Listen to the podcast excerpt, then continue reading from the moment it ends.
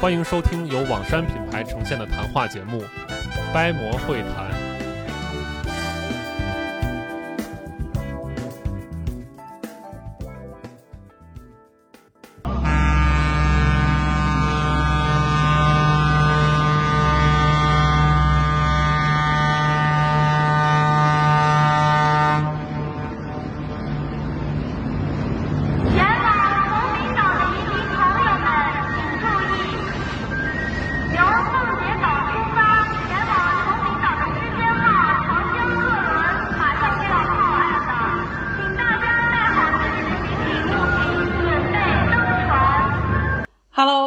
听众朋友们，大家好，欢迎大家收听新一期的掰馍会谈。那么今天呢，我们邀请到了两位老师，跟我们一起聊一聊我们的邻居山西省。啊，一位老师我们已经非常熟悉了，罗老师，他之前来网山做客，给我们聊了聊他所在的这个西安博物院当讲解员的一些故事，也有很多的听众非常喜欢啊。我甚至在做线下活动的时候有遇到过我们的听众，然后他就是当面向我表达了对罗老师的喜欢，并且把罗老师标记过的西博的很多的重点，以及罗老师推荐过的博物院都进行了一一的标注。所以说，我们今天又请来了罗老师，跟我们一起来聊一聊山西。罗老师，你跟咱们的听众朋友打个招呼吧。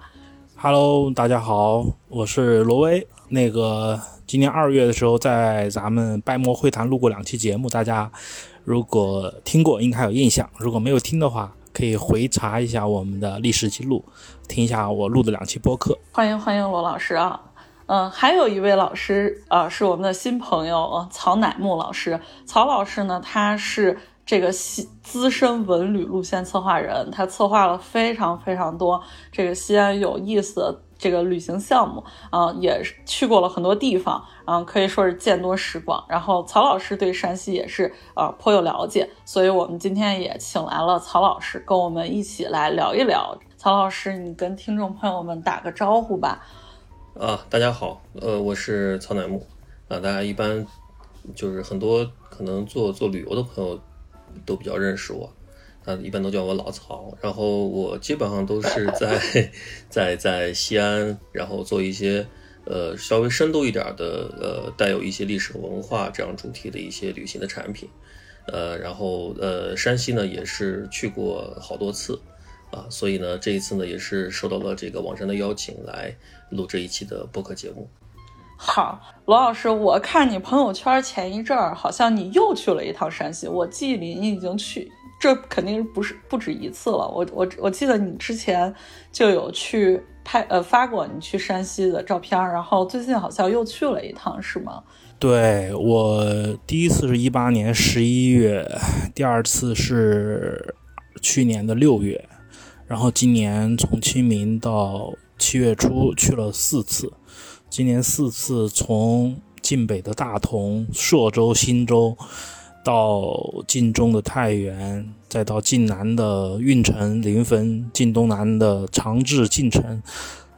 将近走了有抛出路上时间应该有十六天左右吧，走了四十八个国保单位。哇，这么一听，山西省还真的是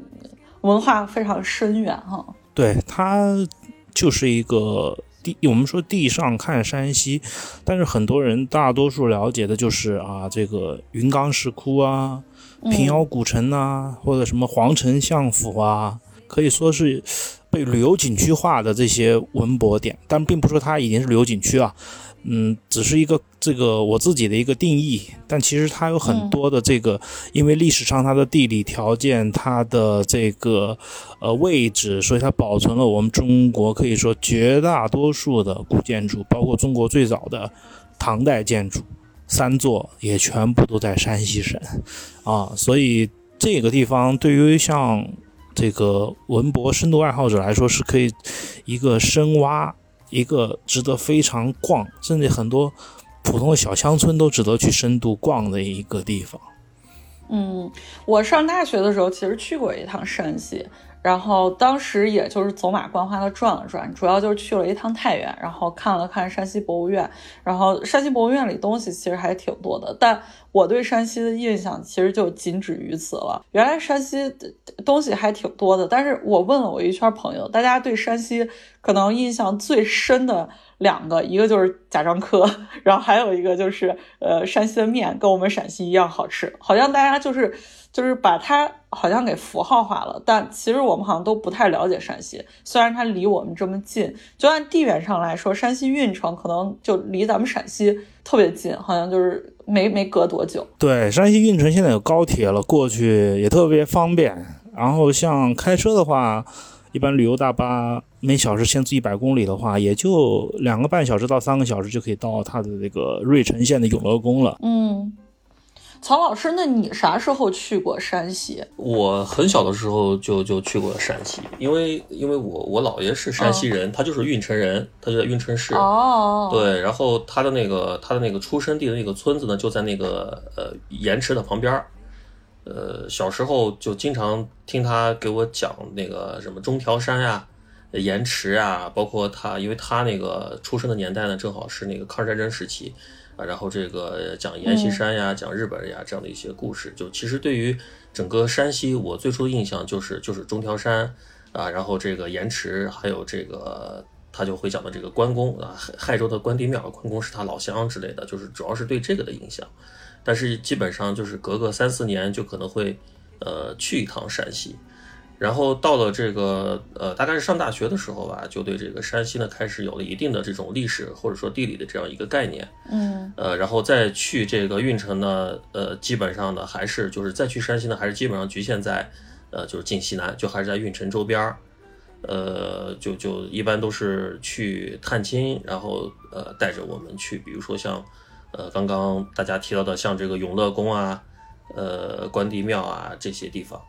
呃，那么就是当时这个认知，我觉得也是比较局限，就是就是好奇，因为在我们在我这个出生的地方也没有这么多的这种很古老的建筑嘛。嗯。再一个呢，就是说这个它的这个呃历史背景，其实整个我觉得时间线的呢也是比较错乱的。这是这是大概在大学的时候，就是从呃近几年吧，就大概在一五年左右开始，就所谓的这种。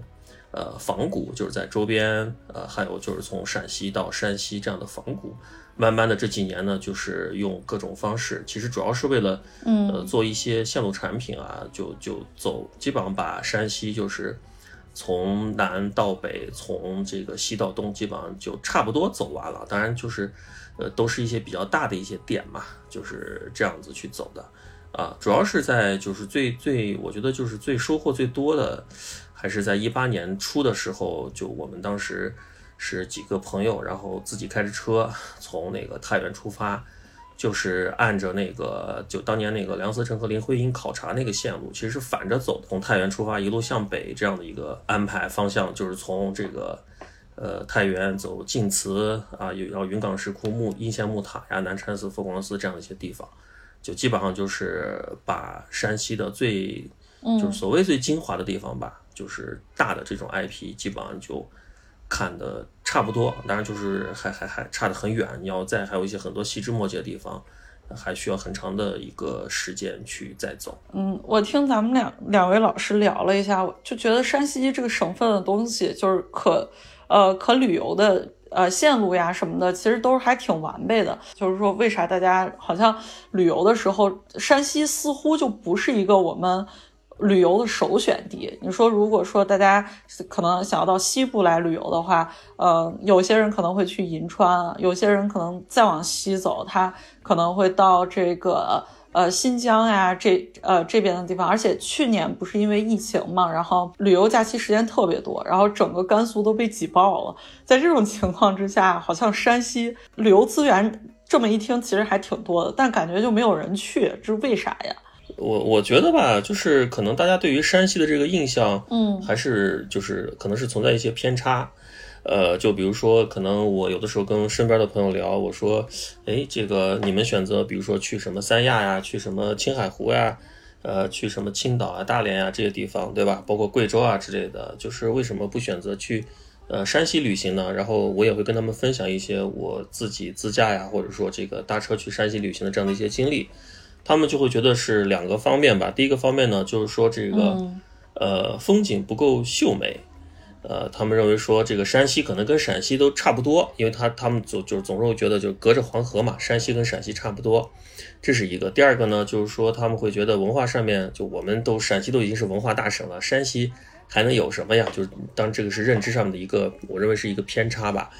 呃，再一个的话呢，就是说可能大家对于这个呃山西的这个潜意识，就是像那个小石刚刚讲到的，比如说就是贾樟柯。呃，就是平遥古城，就是这个云冈石窟，呃，包括那个跟我们陕西人在抢的那个壶口瀑布，可能就是这样的一些，都是感觉是一些这个呃黄土啊，对吧？呃，啊然后呢，这个比较呃贫瘠啊这样的，对，然后他们就会认为说山西这个地方它是个能源大省嘛，它是一个产煤的地方，嗯能有什么好风景，或者是能有什么好玩的地方？他们会就是会有一个这样的一个潜意识。其实我觉得还是可能是对这个省份他了解的不够，或者说对于这个呃一些历史的一些就是知识的一些这个呃欠缺呃导致的。嗯，就是你刚刚说到山西这个跟嗯咱们陕西特相似，这这块儿其实我特别有有感触，就是因为我很喜欢贾樟柯的电影，就是贾樟柯拍的电影，他有一些也是在山西去取景的。然后你如果把贾樟柯的那个电影和姜文的那个《阳光灿烂的日子》去对比，就《阳光灿烂的日子》，你就拍的北京好像就是独一无二的那个北京，但是如果贾樟柯电影拍，你把那个声音一关，你根本就不知道这是哪儿，你感觉这好像在发生在中国的每一个地方。所以大家是不是也是通过这种影像，然后造成山西好像就长这个样子，就出门跟你家门口没什么区别，所以大家好像出去旅游什么就会绕着这个地方走。嗯，对，这个可能是可能是一方面。嗯再一个的话呢，就是您刚说到贾樟柯的电影，其实贾樟柯拍的都是一些呃小城市嘛。啊，是，呃，就是就是我对于山西的这个理解呢，其实就是说，呃，像现在我去看一些这个仿古也好，或者说去看一些这个古迹也好，嗯呃，我的这种首选的一个标准就是历史上曾经很辉煌，嗯呃，但是在后来呢，基本上它这个发展是停滞的，嗯或者说不发展的这种的地方就非常值得去看。但如果说一直这个发展的很好、很辉煌，这个地方它的这种古代的这些东西遗存就会非常的少，就去的意义就不是很大，基本上可能都是一些翻修的，或者说是一些重建的，就其实就意义不大。就我觉得山西是很符合这个，其实跟我们陕西很像，其实它很符合这个这个标准。嗯啊，所以我就去山西，呃，当然也离得近是一方面啊，就是会比较喜欢去山西更多一些。哦，明白了，罗老师，那你去山西等于说横跨了好几年的时间，你你比如说前两年去山西，然后一个感觉，然后这两年再去，有没有什么新鲜感？就是除了这个古迹上的，整个城市氛围什么的，有没有什么太大的变化呀？城市一直在发展呢，而且有很多没有去过的城市，它的城市的这个嗯背后的背景啊、文化呀，它都植根于它发展以来的历史。像在长治，长治因为这个地方是在抗日战争以后，一九四六年是我们最早的解放区嘛，所以这个地方非常的就是崇拜毛主席，很多地方都能看到。毛主席的雕像啊，这些地方的，而且其实刚才我想接着曹老师那个说的话题没说完啊。山西这个地方为什么它显得就是很没有存在感，或者说它每一个地区感觉很分裂？为啥？你看像地图上啊，整个山西它嗯，东边是太行山，太行山与旁边的河北相连，然后呢，中间从北到南衡山山脉、五台山山脉、细州山、云中山，还有这个太岳山。太岳山里面有什么？太岳山有我们中正的霍山，然后呢，再往南边，黄河边上是中条山和王屋山，你再往西边，黄河边上对面是陕西的陕北，嗯是什么？吕梁山脉。所以它整个它的地理形态就是一个个山脉，然后又分成了很多小的盆地，南边的临汾盆地啊，或者说运城盆地啊，还有就是临汾盆地中间的太原或者晋中盆地，再往北边大同盆地，然后在它的东南部，因为地势极高，与天相邻，有这个上党高地，古代叫上党郡嘛，现在是长治嗯和晋城两个城市，对不对？所以那个我们去的时候，就老师说他们。这个以前上党这个地方交通条交通条件是非常恶劣的。到了九十年代末的时候，他们可能要去太原啊，还得先从晋东南先坐火车到洛阳，再从洛阳到太原。所以这些地方的人，因为他离郑州和洛阳非常近，所以这两个城市的人，晋东南喜欢去洛阳啊、郑州消费。然后你看运城和临汾，特别是运城，靠近我们这个。关中，它本身在文化意义上，它的饮食也属于关中。他们就喜欢来陕西。然后像晋北的大，特别是大同，它那个地方靠近内蒙，它那地方当地人就喜欢去包头、呼和浩特。哦。而且那地方可能就是一直以来，它属于这个农牧和游牧民族的交界地带嘛。那地方人皮肤都比较白，混血吧，混血的原因。然后中间才是太原。啊，所以它就显得比较分裂，而且山西这个地方非常有意思是啥？我去了这么多，或者说村呐、镇呐，它这个地方啊，嗯，它它这个语言啊，包括文化习俗上可能都很碎片化。它同一，它这两个相邻的县、相邻的乡镇，还有邻村的语言，它都不通，习俗不同，在全省它都是特别寻常的现象。然后，所以你看，它它如果是。不同不同县份、不同乡村的山西人，他可能都没有法用各自的家乡话沟通，所以他这个北方省份就特别像一个南方省份，就是他无法凭各自方言进行内部沟通，这是非常有意思一点。哦，对，所以它这个它这种地理形势给它这个建筑也好，建筑后面所依托的文化、乡风民俗的保存，就提供了最好的一个。条件哎，那我刚刚听罗老师这么说，我有个，我有其实挺好奇一件事儿。你你说就是山西，它就是很多的山都隔开了嘛？那它会不会文化断层特别厉害？就比如说去这个 A 地儿，它可能留存的唐代的东西特别多，到了 B 地儿就变成了五代十国或者甚至明清时候的东西特别多，就是它没有一个特别特别主线的一个脉络。你比如说来咱们西安的。最大的历史路线就是周秦汉唐啊，你去秦始皇兵马俑呀，然后你再去看一看汉朝的这个未央宫遗址呀，然后你再来看看唐朝的东西啊，你是有一个主线的。但山西这个就显得很凌乱，是你你去玩仿古的时候有这种感觉吗？我觉得还好吧，它基本上。其实按我之前看到的资料来说，相当于晋北这个地方，因为大同历史上是北魏的首都将近一百年的时间，又是辽和金的西京，也是首都，所以它这个地方相对来说皇家建筑比较多。大同这个盆地啊，这周边，然后像什么善化寺啊、华严寺啊，包括云冈石窟啊这一些，然后你到了晋中的话，就是属于那种多神信仰，佛教啊、道教啊各种信仰都相存。然后晋南这个地方，因为它是我们中国，像包括山西的陶寺文化，来自于这个地方，包括早期晋国。被分封到也是在这个地方，所以这个地方属于那种就是中华民族的祭祖文化，像这个后继，像这个水神信仰，还有这个呃很多他的信仰都在这边。再就是东南方向的这个晋东南，它主要可能就是这种当地的本土信仰。因为这个地方有什么精卫填海呀，呃，这个呃呃后后羿射日啊，都在这个地方发生，所以这方它的这个当地的信仰就比较多，所以它分成这四个区域。但是我觉得并不违和，就是它可能因为多种原因来保存下来，而且还有一个原因就是什么，像刚刚曹老师说的。它很多地方历史上一直比较繁华，或者它处在交通要道，或者是因为是重要的枢纽城市，或者说是帝都啊、首都，所以它的建筑它会修得更频繁。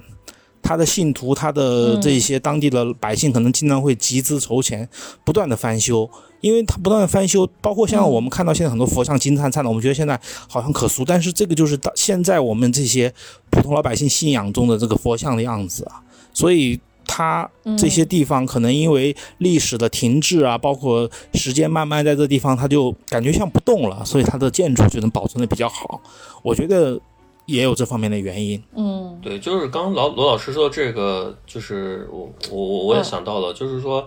呃，我我第一次去山西的时候，去仿古的时候，一五年的时候，我们在那个云冈石窟，然后在路上去这个坐车的时候，那嗯。个司机跟我们就在路上就聊天儿，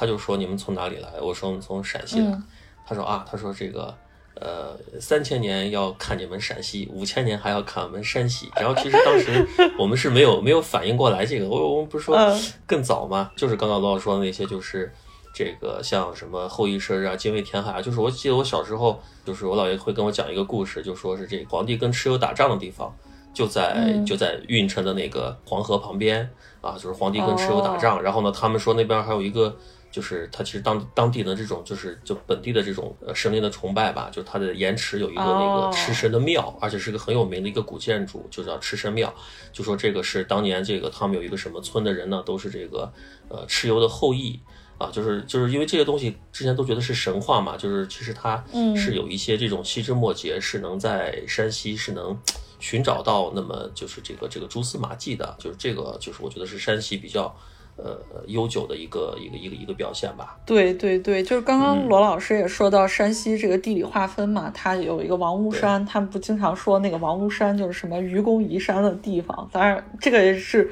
神话传说，但确实感觉这么一听，山西好像好像比我们悠久很多，而且它留下来的东西确实还挺多的。曹老师也说了，就是说去过好多趟山西，然后把一些精华的景点儿都去了。那我其实挺好奇的，就是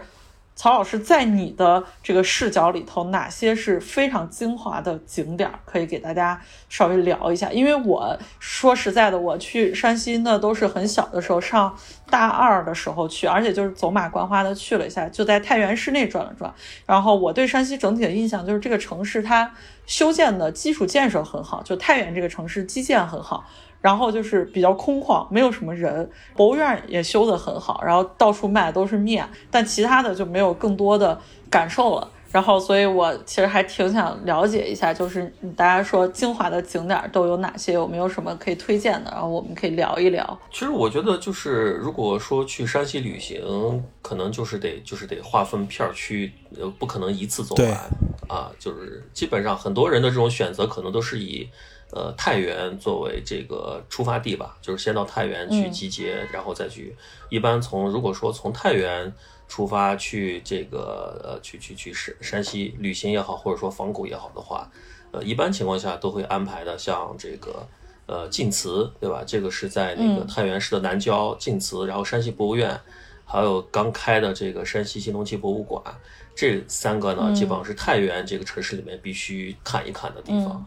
等于说这三个这三个景点嗯就直接可以构成一个太原一日游。呃一天可能都看不完，一天看不完。哦一般情况下博物，院都可以逛一天了。对对，就是一般 一般情况下，这种如果是这种偏打卡式的话，就是一般情况下就是从西安出发，我们坐高铁，嗯可能大概如果早班高铁的话，基本上中午就到太原。到太原的话，下午可以去嗯晋祠看一下。然后第二天呢，可以就呃安排一天的时间，就如果是打卡啊，就是如果说是这种就是入入门的爱好者的话，就是花一天的时间去两个博物院和这个就是山西博物院和山西青铜器博物馆，嗯这就其实比较辛苦的啊，其实是比较辛苦的。然后因为太原还有很多这个近代的一些建筑的遗迹，就是因为阎锡山他不是在太原，嗯呃，这个工作生活过很多年嘛，对吧？对他很多的这个他的这个生活的地方是。呃，用这个清代、呃明清时期这种古建筑改造的，其实也是值得去就城市的旅行。其实也是在太原的这个老城区，其实也很值得去看一下。哦但是说实话，就是山西这个遍地都是古建筑，明清时候的古建筑，真的我觉得都在山西人眼中都都都不叫啥。呃，我们去我们去太原问对，跟出租车司机说去哪儿去哪儿，出租车司机说。你们怎么去这地方？那都是清朝的建筑，什么照壁什么的，然后就用这种鄙视的这种眼神儿呃啊，对，然后呃，再如果是这个从太原往北的话，嗯就去大同嘛，大同的话就是这个呃云冈石窟，嗯大概也是需要一天的时间啊。然后呃，大同的这个古城其实也可以看一下，他们的古城其实特别有意思，它是后来修的，就是近几年修的。嗯当时这个大同有一个很有名的市长叫呃叫耿延波，嗯呃，这个有人专门给他拍了一部纪录片儿叫《中国市长》，嗯这个人很厉害。呃，当当地人把他叫耿直岛，就是说这个人就是他当时为了改造大同嘛，指哪哪倒，所以叫耿直岛。呃，就是可以去感受一下这个现代人的这个古城，现代人修的这个大同古城。嗯它其实很多是翻修，其实我觉得还好，就是没有那么的那么的媚俗，其实还是有一些这种古意的。大同其实还有两个寺庙，就这个呃华严寺和山花寺，这都是曾经的皇家寺院，我觉得也是可以去呃去去看一下。这个就是北边儿，然后像什么应县木塔呀。啊、南禅寺呀，在佛光寺啊，这就在那个在在这个这个五台山的周边，啊，就是这个可能需要呃自驾，或者说这个租车或者包车这样去呃去旅行了。如果是这个坐这个就搭车的话，嗯其实还是这种交通还是比较比较辛苦的。嗯。那那我顺便插一句，这个曹老师，你嗯你们有开发山西的路线吗？我们呃也有，但是但是说实话不多，因为嗯有有很多的呃同行前辈吧，他们其实做的比我们更好一些，哦更深度一些。哦呃，我们其实去山西很多时候都是都都是为了满足自己的这个 满足自己的这个欲望啊啊。好好呃，对对对对对，借着带客户，其实是自己去玩就是这样子去看。所以说山西这个地方就是文博爱好者就爱的不行了一个地方。对，因为我觉得就是去山西，如果真的就是光大同，就是从太原出发，大同这一条线路，就是沿着这个五台山这条线路，其实我觉得如果真正的深度的话，可能就得十天到半个月，真的是需要很就是很长的时间，就是很深度的去去花很多的精力和时间去玩儿。嗯，行，呃罗老师，那你这回出去玩儿的话，你你是像曹老师这样说的，就是有一个特别深度的游玩吗？呃，其实因为时间有限啊，你想清明、五一的假期，再加上有一个周末的调休三天，再加上七月初休了一一周的假，其实有深度，也有大众都爱去的地方。像大众都爱去的，像云冈石窟，就是啥？我们有一个细节，可能大家很没很多人都没有注意到，因为这个就是云冈，它不是念云冈。再就是，比如说山西在历史上叫并州，对对不对？但它这个词这个字其实是念滨滨州啊。当然，我们有时候老念约定俗成了，其实也无所谓了。然后我们继续回到这个话题啊，像有比较大众的云冈，包括像刚刚曹老师说的这个善化寺、华严寺。然后我们这次还去了一个相对来说比较小众的，叫浑源。大同下面一个县浑源县，它有个非常有名的小吃叫浑源小媳妇凉粉儿。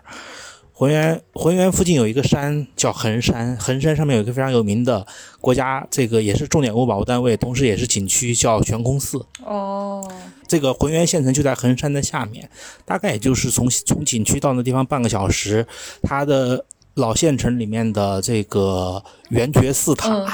还有旁边的这个永安寺，都是非常人少而且非常安静。我那一天坐在圆觉寺塔下面，它那个地方因为在晋北的这个海拔比较高嘛，听着风吹过它那个圆觉寺塔上林的声音，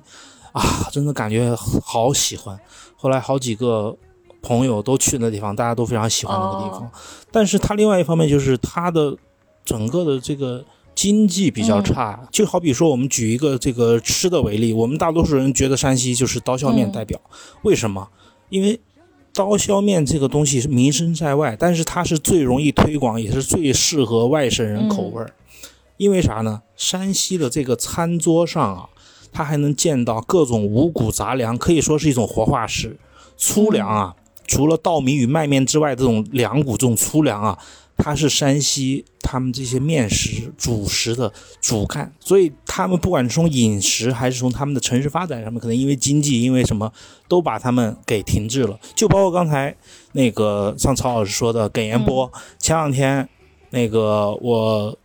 朋友在网上分享了那个讲耿彦波的那个纪录片儿，叫做《中国市长》，但是那个片子不管是中文的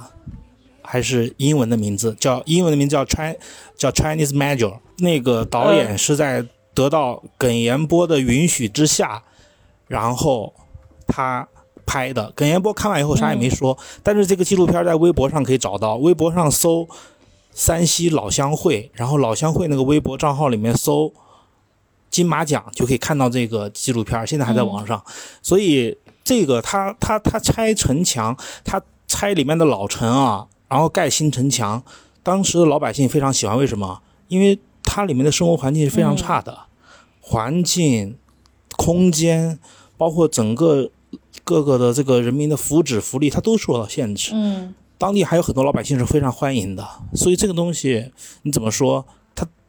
因为山西大同的这个古城墙，它在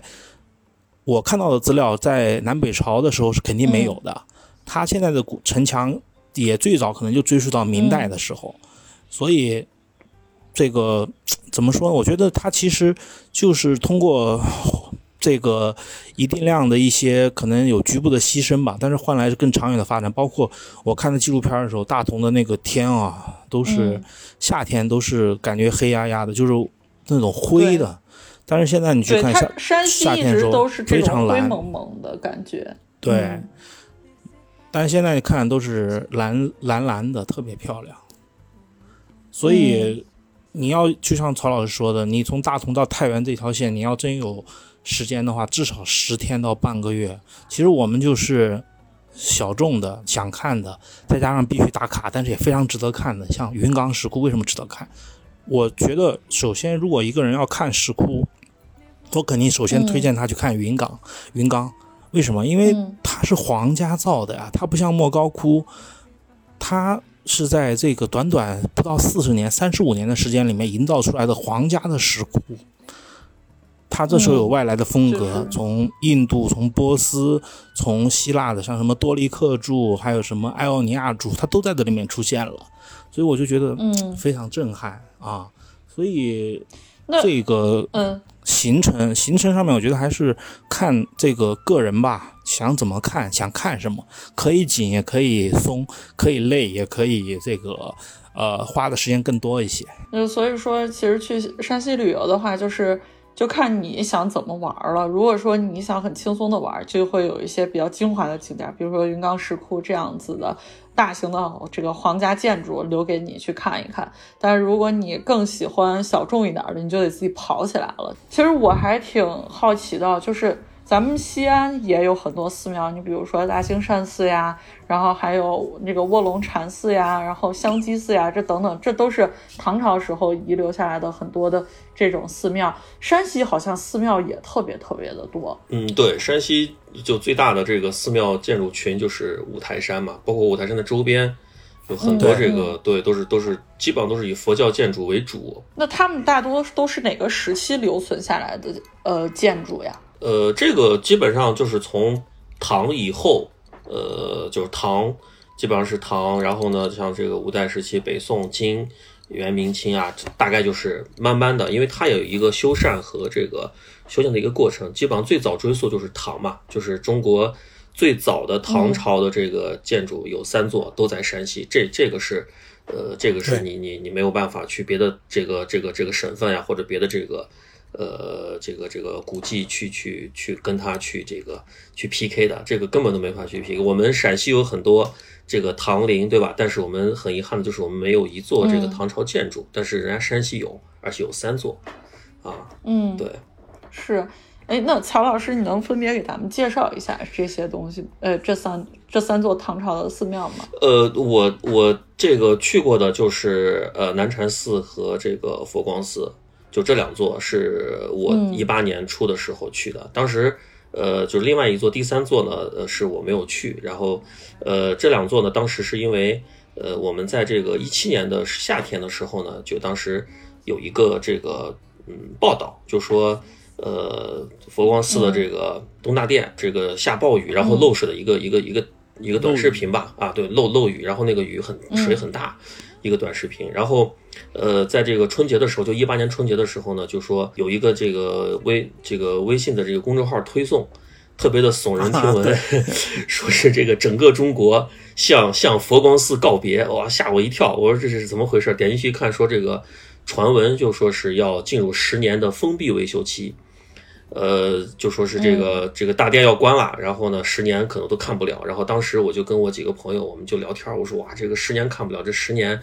这是感觉就等不了十年了，所以我们在三月份呢就去了这个呃佛光寺跟南禅寺。佛光寺很大，这个很震撼，呃南禅寺很小，但是这个南禅寺呢，其实它的历史呢要比佛光寺更悠久一些。当然，可能大家觉得最有名的就是佛光寺，因为当时这个呃林徽因跟梁思成呃两位先生呢，他带的这个考察队呢。呃，是发现了，就是所谓的，就是打破了这个日本人的这个定论嘛，说我们中国没有唐构，但是他发现了，然后呢，整个这个佛光寺东大殿呢，就这个由这个两位这个先生和他的这个团队呢，把它进行了一个测绘，就这样子的啊，所以我们当时去的时候去看的时候，那个佛光寺在这个要经过一个很长的一个台阶，钻过一个像涵洞一样的东西，才能看到整个大殿的一个外观。其实那个爬那个楼梯还挺陡的，那个楼梯爬上去其实还是感觉就特别的震撼，哇！就一一座大殿在你面前，然后那个我们去带带相机，如果不带个广角的话，基本上那个照片就没法拍整个的全景啊。然后呢，跟他们这个聊天，其实在他的旁边，他的这个院子里边，这个还有金代的建筑啊，还有元代的建筑，但是就是因为这个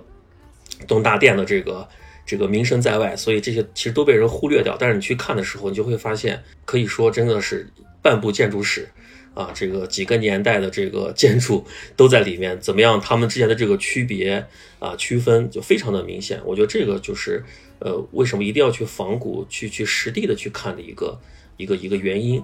这样子。呃，罗老师其实也经常跟我强调说，这个仿古一定要趁早。那是不是因为很多的古建筑，它因为各种地理的原因呀，或者等等的原因，它就会慢慢的就会消失？比如说，你像今年河南下大暴雨，然后它这个抢修文物实是一个重头戏啊，很多东西都要被大家保护下来。那像这样的古迹，我们是不是越早看越好？如果说这个万一今年这个地儿遭灾了，可能这个古迹它就会受到损毁啊，或者怎么样的？对啊，这是一方面，自然环境的损毁，还有可能是人类的破坏。包括你看，像现在很多石窟，像莫高窟都有限流，对吧？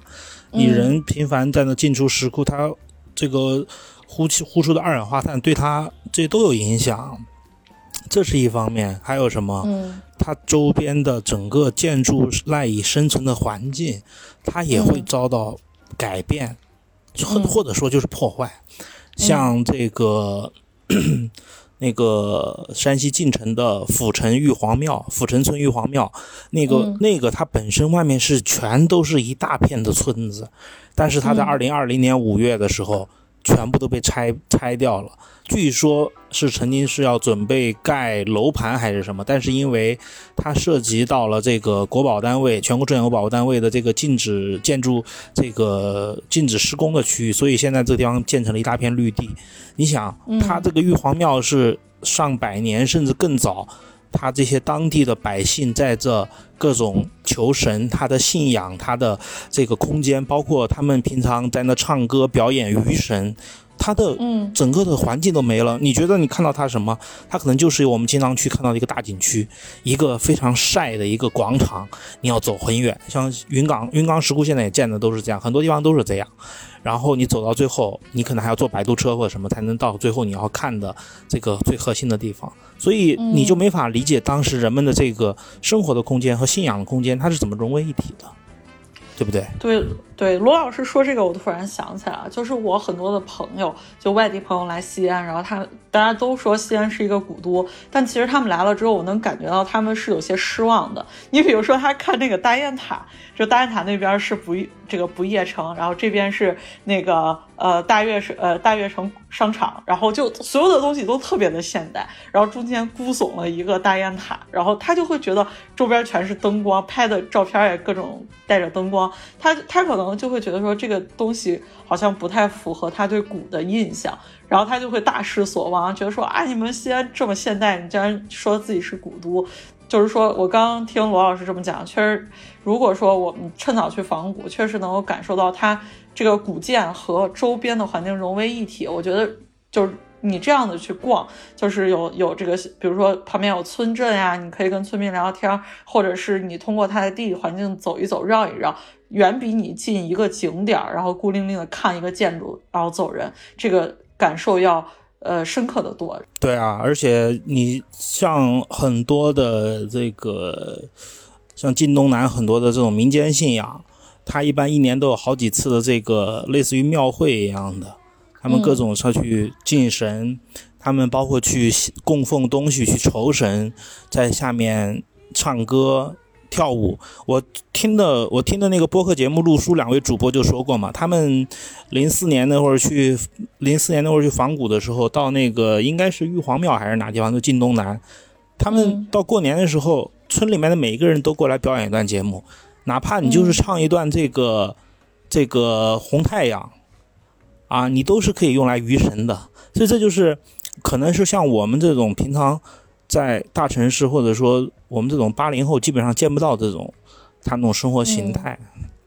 所以，其实我觉得挺有意思，就是什么，一个这个山西，还有就是一个福建，这两个省啊，它其实你看福建这个今年不是泉州申遗成功了吗？它有一个这个泉州下面有个叫晋江这个城市，而且它有晋江这条河流。为什么晋江？就是因为当时最早。这个永嘉之乱南渡的这一些氏族、这些大家族，他就是因为思念故国晋国，所以那地方有了晋江。所以，山西的古建筑、福建它这地方的民俗、家族，它这个地方都是在不同的形态上保留的是非常完整的。这个其实也是非常有意思点，就是你要跳出这个纯粹的去看，而是从更宏观的角度或者说视角来这个总结的话啊，嗯。所以说，就是山西的景点可能不如我们陕西像大雁塔呀、兵马俑呀这么有名。但如果说论体验来说的话，它可能体验上比比你去那个兵马俑人挤人的体验要好非常多，而且它可能会就是感受的更加的直观，就是它就跟当地的市民生活就融入一体的。对，今年五一的时候。五台山景区人都已经超流量了，最后你知道把客人给旅客给分流到哪了吗？佛光寺。就是去山西仿古，还有一个，还有一个，还有一个优势，山西比我们陕西强的优势就是就是门票特别便宜，但很多地方这些古建筑都是，就很多地方其实都是免票的。呃，刚刚罗老师说这个，对进东南，就是为了吸引大家来。他也不是，他他就是他就是没有他他就是不收票，他就不是旅游景区嘛。就比如说像佛光寺、南禅寺这样的这样的这么有名的这个古建筑，呃，都不需要门票，一分钱都不收，你就进来看吧。登记就登记一下，或者是可能现在需要这个扫码登记呀，或者怎么样，预约都不用，也不用人挤人。我记得我们去那个晋东南的长治，就是就是刚罗老师刚刚说的长治。长治县的时候，那个有一个地方叫那个叫龙门寺，我就印象特别深。他那个门票只要十块钱，嗯，对他门票只要十块钱。然后呢，这个它里面就一座龙门寺里面有很多的这个，就是从后唐开始到这个清代的，就大概六个时期的建筑都有。你就可以看到什么，在一个院子里面可以看到这个，呃，就是比如举个例子吧，就比如说这个斗拱的变化，从这个。唐代的那个就是唐后唐时候那个特别长的飞檐，一直到这个明清时候斗拱为什么会消失，对吧？特别的小，就特别小的一个院子，但是它里面就这些建筑啊，真的是也也可以称为这个半部中国建筑史，历朝历代建筑都有。最最早的就是它这个在这个后唐这个同光年间的，就公元九世纪，就李从旭那个时期，这个很有名的这个九九二四吧，对对对，九二四年的这个这个这个这个呃一座塔，然后呢，这个还有。大殿的宋朝的大殿，连偏殿跟配殿都是这个在后唐时期的建筑，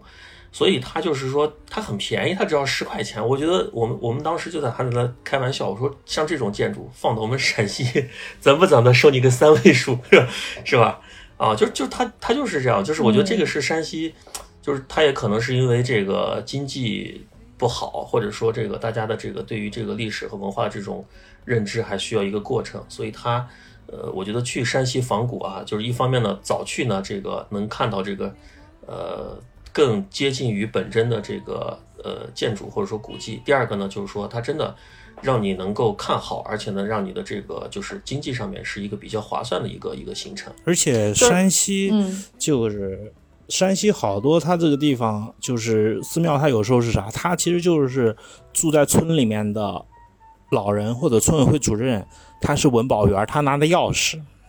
他可能有时候 就出去了，啊，嗯然后他有时候出去了，但是一般打电话联系都可以联系到他。像我们去山西，我们要去的有一个在这个呃叫繁寺县，繁寺县的这个有一个盐山寺金代的壁画嘛，被称作这个墙壁上的《清明上河图》嘛。然后嗯我就是提前在哪，在这个。山西省，我现在这样说，大家其实可以听节目就可以打开网页啊，在山西省文物局的官网上面有一个政务公开这一栏，政务公开这一栏在政府信息公开中间有一个主动公开基本目录，然后点进去以后，在它的左侧下面有一个安全责任，再点进去可以看到文物安全直接责任人公示，这里面就是直接是管这个文保单位或者拿这个钥匙的负责人，你就可以打电话问他能不能进，然后他什么时候在，因为有的时候赶集，像周末啊或者周中他赶集，他出去他可能回不来，所以就要进行提前的这个联系。其实很多人他真的是非常欢迎你来看的，包括像去这个平顺长治平顺县的天台庵，之前一直说它是唐代的嘛，断代为唐，但是在一一。一五年到一七年的这个落架大修里面，发现它是后唐的，但是后唐在古代那个时代，它一样也是唐。他那个文保员姓什么？我现在突然想不起来。他他到现在都认为这个是唐的，而不是 后唐，不是五代的。而且你想，哦当时，呃，天津大学丁瑶老师他们负责把这个他整个落架大修的时候，很多东西，因为他送一个这个木构件去测，大概是五千还是三千块钱，他们是取了八个，这八个的时期也不一样，你嗯一定说它就是五代的吗？这个怎么断代？它其实它本身也是在不断的变化之中，对不对？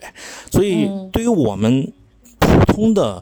游客视角，或者说我们平常的这个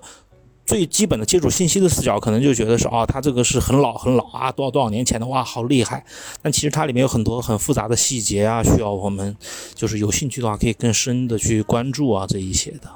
嗯，刚刚罗老师还有曹老师聊这事儿，我突然想到我。其实上大学的时候，我也去过一些打引号的古建筑，比如说我去过武汉的黄鹤楼。我觉得最这个应该是最破次元的是黄鹤楼里面修了一个电梯。就我当时看到那个电梯之后，人就已经感觉到自己已经好像是被那个门票给欺骗了。包括江西的滕王阁也是差不多一样，但是这些东西就是。名声在外，大家就会趋之若鹜。反正呃，不管咋不咋，我们去了都要打个卡。但山西这些东西好像就是苦于没有人宣传，然后或者就是大家对这个地方本身认知好像就不是那么的强烈，所以我们就绕过它。但其实仔细一听，感觉特别特别的有料，就是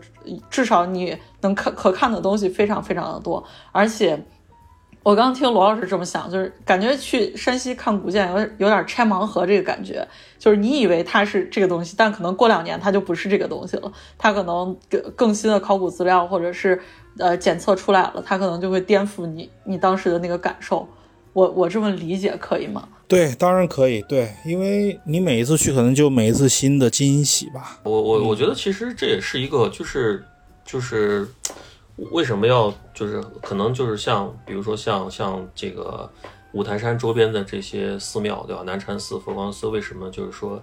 呃一而再再而三的还会愿意去？就对，比如说还有机会，朋友可能会约说我们呃开车去这些地方再去看一看，可能还会去。可能就是呃，在两个方面，第一个方面呢，就是说，呃，再去看一看，对吧？因为呃，总是这种这种古的建筑，呃，很有可能，对吧？会呃翻修，可能很有可能会会会损毁，对吧？比如说像这个像这古建筑着火这种情况很多嘛，对吧？呃，因为这种火灾或者是这种自然灾害，嗯这是一种，呃，就是总是觉得不要有有遗憾，这是一种。第二种呢，其实就是说，呃，每次去了，然后呢，呃，在那个古建筑的这个场景中，其实去呃看的东西，或者说去当时在思考一些东西是是不太一样的，或者说自己的感受是不太一样的。啊，比如说像罗老师刚刚说的，这个整个寺庙里面没有人，然后听着那个塔塔下那个风铃的声音，或者说，呃，去这个呃，可能最近读了一些有关于这个历史建筑的一些书，古建筑的书，然后呢，再去到这样的一些古建筑去，呃，寻找那些书里边那些所讲的什么像像斗拱啊、像昂呀这样的一些东西。其实我觉得，呃，是是一个，其实是对自己来说是一个是一个提升，并不是说，呃，去去一次好像就就是就真的成变成打卡游，对吧？因为因为我们呃大多数的可能去旅行的时候还是。比较呃在意这个我去的这个地方够不够有没有名气啊？他可能会这样去想啊。我觉得这个是如果去山西的话，可能就要抱着一个呃这种学习和去颠覆认知，或者说去给自己这个回来还得再补课的这样的一个一个一个一个想法去。我觉得这是呃对去我们去的一个比较这个出发点吧。嗯。就等于山西其实已经进入到旅行这个二点零时代了，就抛开了这种打卡呀什么的这种朋友圈等等等等晒我去旅游，而是真正变成了我进入到这个地方，然后跟当地有所交集，然后在这个过程当中可能感受到这个历史的变化呀什么的，对就可能山西给我们更多的是这种感觉，就它门槛好像还是有点高。是，其实也可以打卡，就是我我我那一年一八年我去南禅寺的时候。然后呢，在那个大殿的前面，就那个南禅寺那个殿很小嘛，然后在那个殿前面呢，我就呃，我们同伴给我拍张照片，我那天发一朋友圈，我说恭喜微商曹先生喜提唐朝大殿一座。对，呃，也也可以，就是别人就会问说啊，这是这是哪里啊？我说这是呃一座唐朝建筑。其实别人也会就是不管他这个对这个东西有没有认识，他会觉得哇，这个。你去地方，我们也去过山西，为什么你去地方跟我不一样呢？就是好奇是最大的驱动力嘛。那如果说好奇，他可能下一次就自己会去去看，啊，这样。咱们在那个群里头聊天的时候啊，好像大家就频繁的提到这个芮城，山西芮城县的这个永乐宫壁画，然后好像特别的有名。然后我其实对这个也挺感兴趣的。罗老师，你这次去是不是也看了永乐宫壁画？我我看了。永乐宫确确实非常震撼。永乐宫其实它这个地方，它这个地方叫芮城县，对不对？它这个地方其实还有一个非常有名的叫西侯渡遗址。对，西侯渡遗址是啥？西侯渡遗址它这个地方是这个是距今一百八十万年前，应该是一处这个我们中国已知境内最古老的。旧石器时代遗址，而且这个地方什么呢？是我们中国人类最早用火的证据，就在这个芮城的这个西湖渡村啊。所以它永乐宫，但是它我们也可能很多人都知道，永乐宫最早它不在这个地方，因为建这个三门峡水这个三门峡水库的时候，当时可能要呃计划的水位要淹到这个地方，然后就整体从黄河边迁到了这个芮城镇嘛。呃，但是它现在来说，它保存的就是怎么说呢？它的这个保存的建筑啊，这些还是相当的这个棒，元代的建筑。而且它这个地方，它本身是什么呢？它本身也是这个元代它的这个道佛道信仰的一个这个真实的体现。它这个地方是这个道教道教的这个壁画嘛，呃，然后它在。像我们在我们西安有一个什么呢？我们西安有一个这个对重阳宫啊，他们都是有非常非常多的这个联系的，他们都是属于道教信仰。而且永乐宫，我们说我们都知道它的壁画那个是什么？这个三清殿这个朝元图，但它像它从它最开始的这个龙虎门。包括像它的重阳这个后面的重阳宫啊，这一些重阳殿啊，这些它里面的壁画都非常不错。但是整个啊，这个永乐宫它三清殿的这个朝元图，它应该是有一个非常怎么说呢？一个非常这个很底子很好的这个呃粉本来做的。我个人比较倾向于认为它是这个当时晋南地区的这个元代的这个朱浩古。工作室吧，可以叫朱浩工工作室的作品。他们这个呃首席的创作师就叫朱浩古，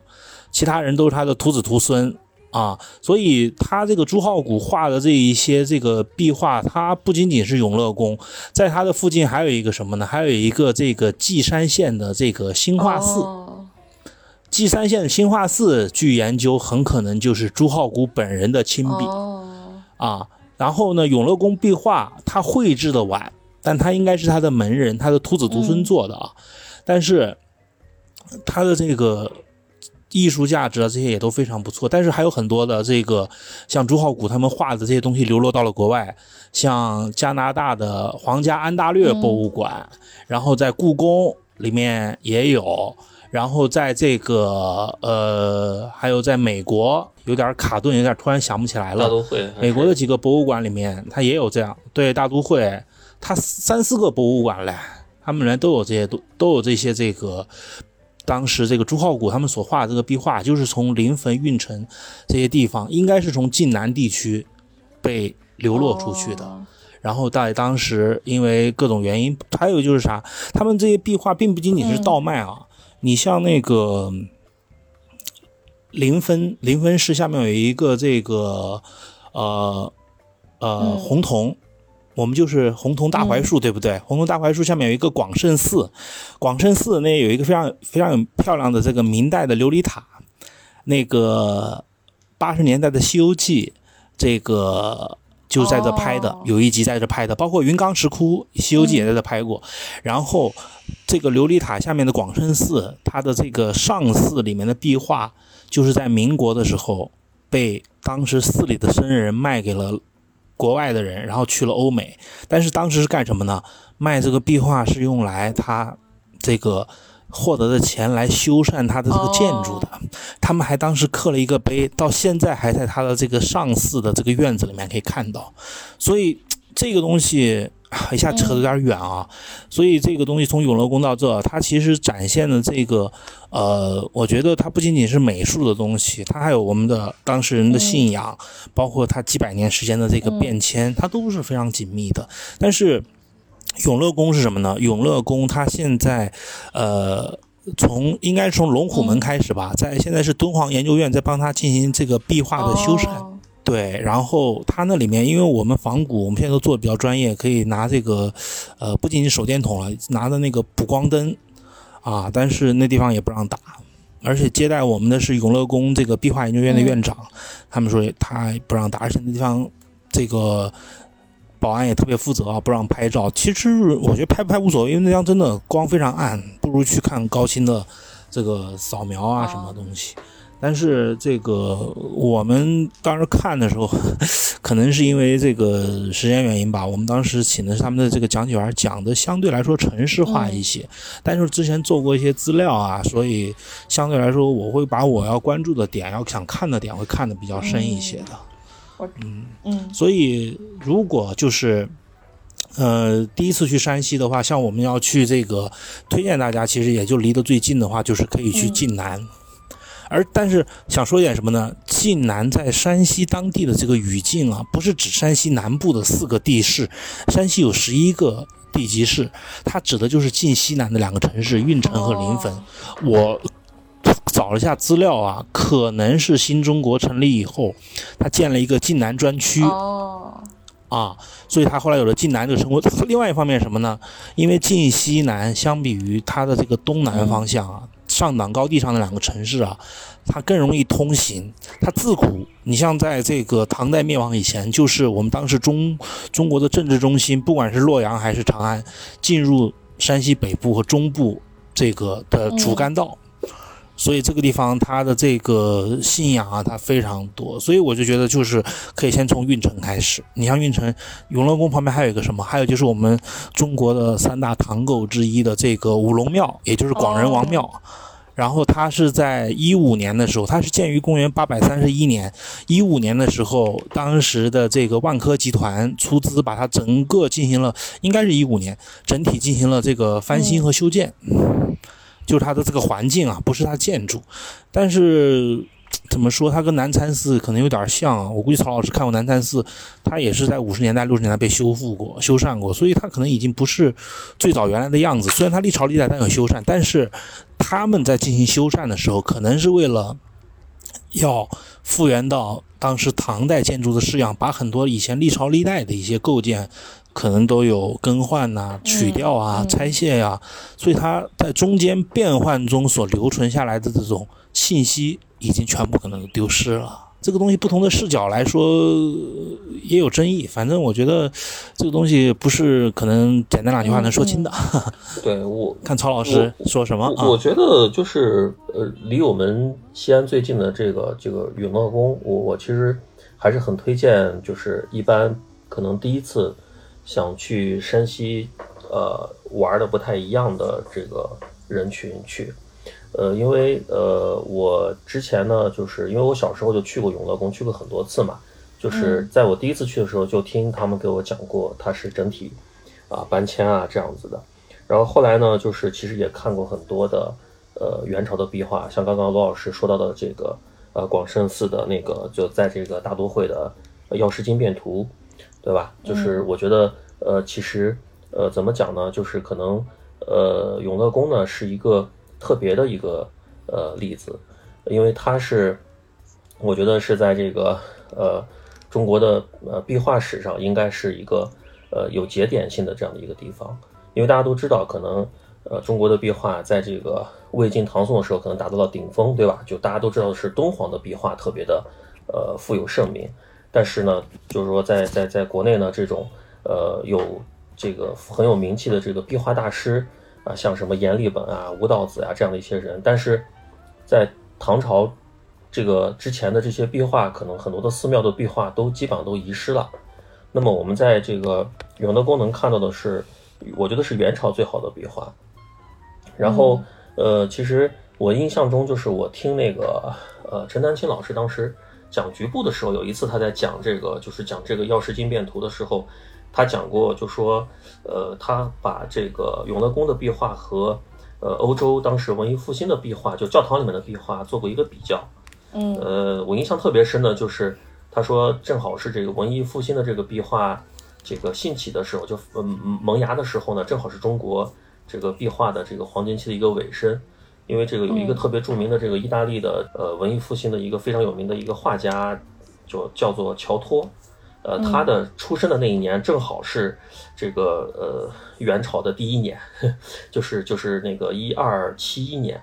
那么说，就陈丹青当时他举了一个特别有意思的例子，说如果呃这个乔托当时来到了山西，来到了这个永乐宫，看了永乐宫的壁画的话，呃，他绝对回去之后不会再去呃做这个 文艺复兴的这些呃事情，比如说画壁画呀等等。对，因为这个呃，不管是这个工艺也好，还是整个画面的整个的气度也好，都是很非常震撼的。呃，所以我觉得，呃，就是如果说去，呃，了解这个中国的古代的壁画，我觉得永乐宫是一个非常不错的一个地方。呃，我现在去感觉的话，我觉得这个永乐宫并不像被搬迁来的，就它就像在这个地方，因为它基本上这么多年和这个周边的环境基本上是融入一体了。嗯，整个嗯感觉特别好。所以说也不会那么突兀。对对，然后呢，嗯呃，也没有很多的游客，呃，我觉得其实就是，嗯，参观的这个体验还是很好。当然，里面为了保护壁画，就是不能用手电呀、不能拍照啊这些，呃，就稍微有一点遗憾、嗯啊。对，然后呢，就是如果大家喜欢壁画的话，其实有一个建议，就是在它的门口有出售的那个永乐宫里面的这个老师。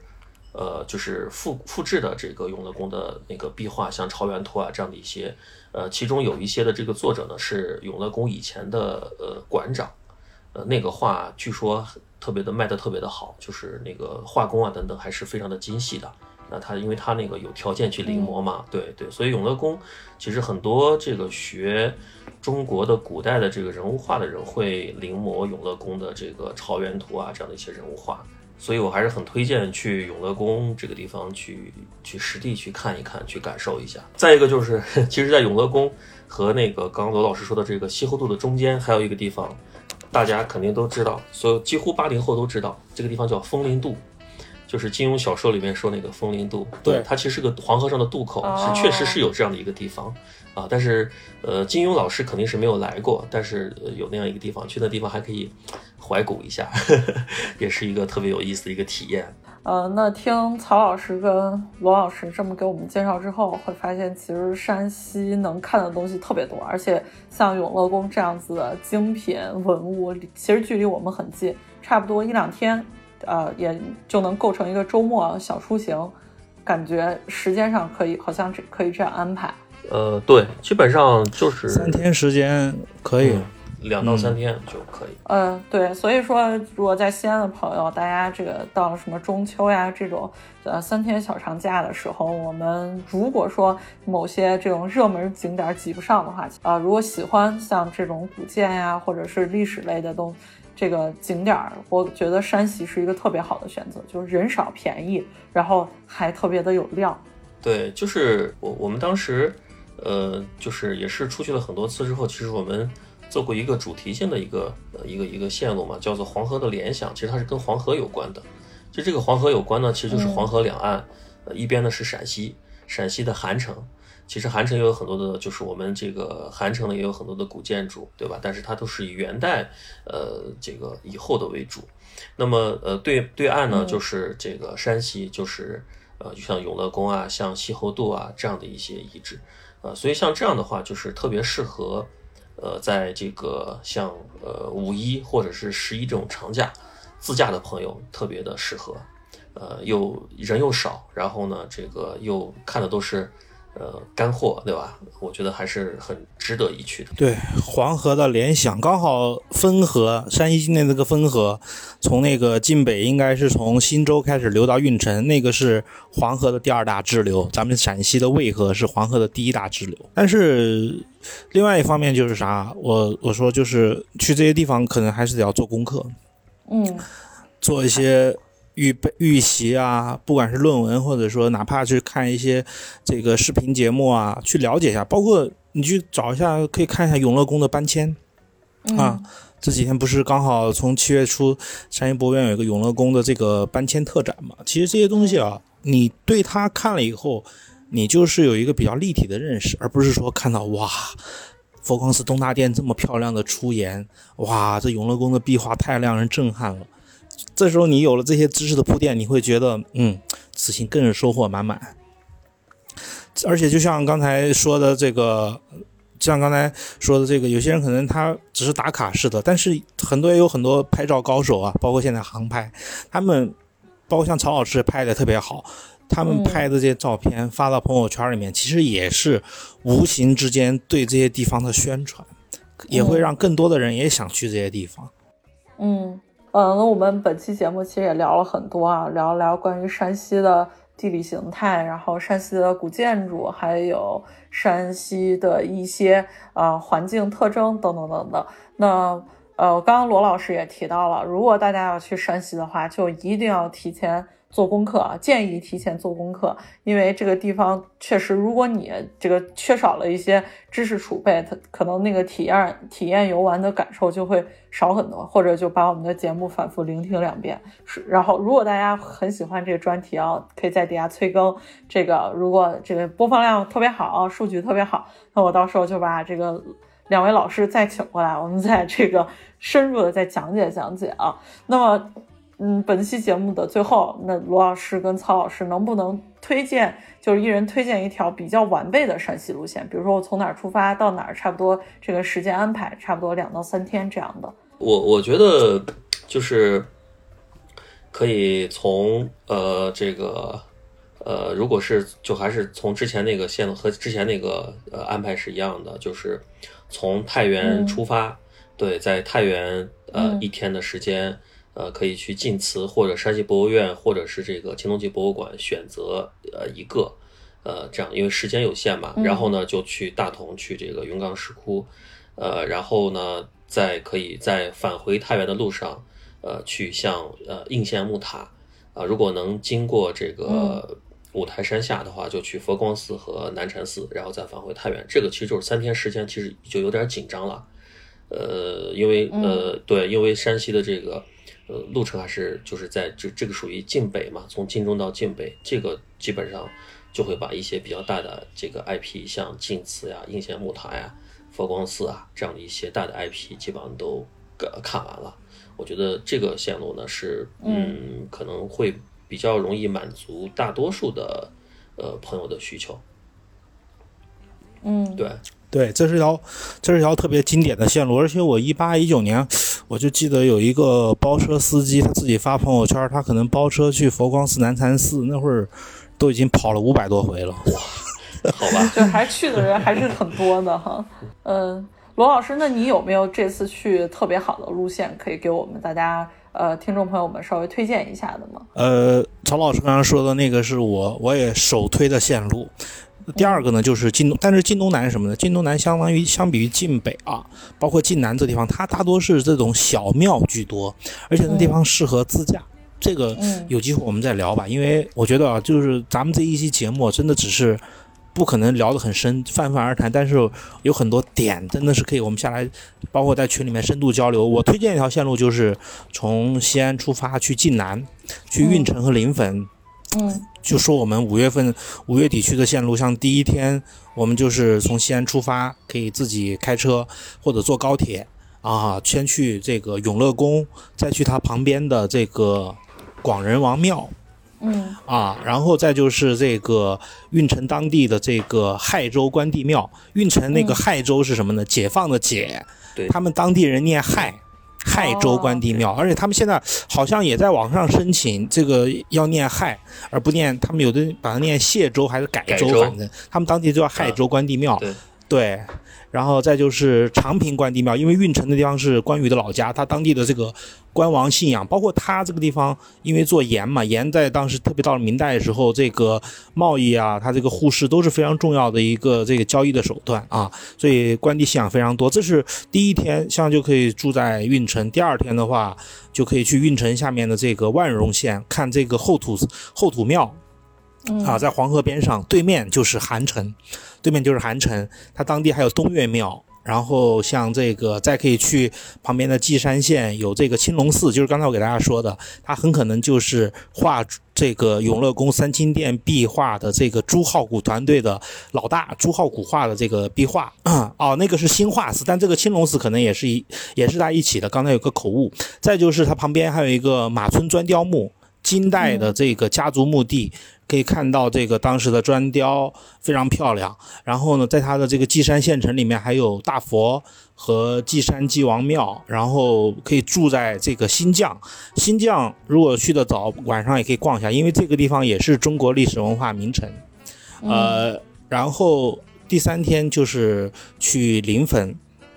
临汾一个是这个襄汾县的有一个这个国保单位叫分城古建筑群。但是这个地方因为种种原因吧，现在一般不开放，但是可以去尝试联系一下。然后就是非常有名的广胜寺，啊，广胜寺的这个琉璃塔，还有它的上寺和下寺，然后再开车或者坐高铁一路返回这个西安啊，这也是一条哦非常值得去逛的线路啊。当然，如果嗯比较紧的话，可以减减下点，因为这个是三天是十二处国保单位，有点多。对，这个嗯特别深度，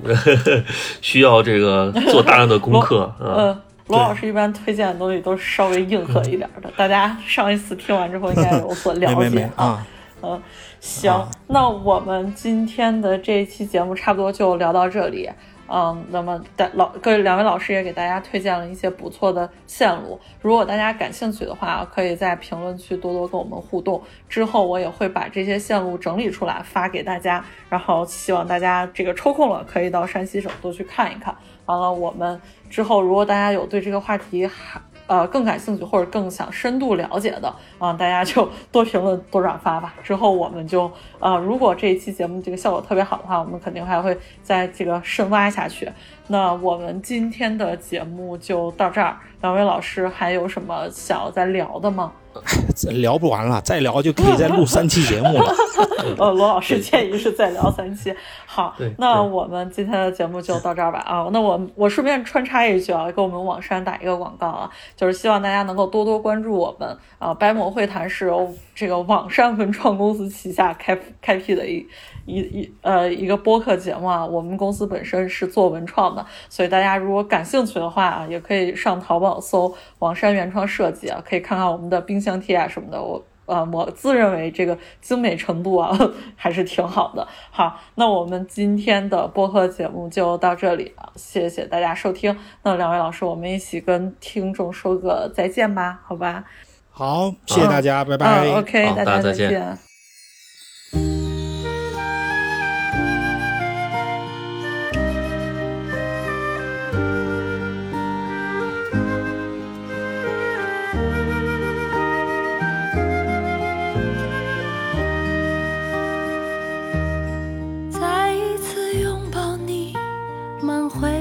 过去的气息，曾经的风风雨雨，又一次泛起涟漪。我留下来寻你，伴随着熟悉的旋律，过去的何曾会过去，未来的依然在这里。这一时的悲喜交集，我会在江湖等你；一生的崖尖浪里，今生所爱的凭据，半生的爱恨情欲，我会在梦里等你。安放在一座岛屿，隔绝欢喜。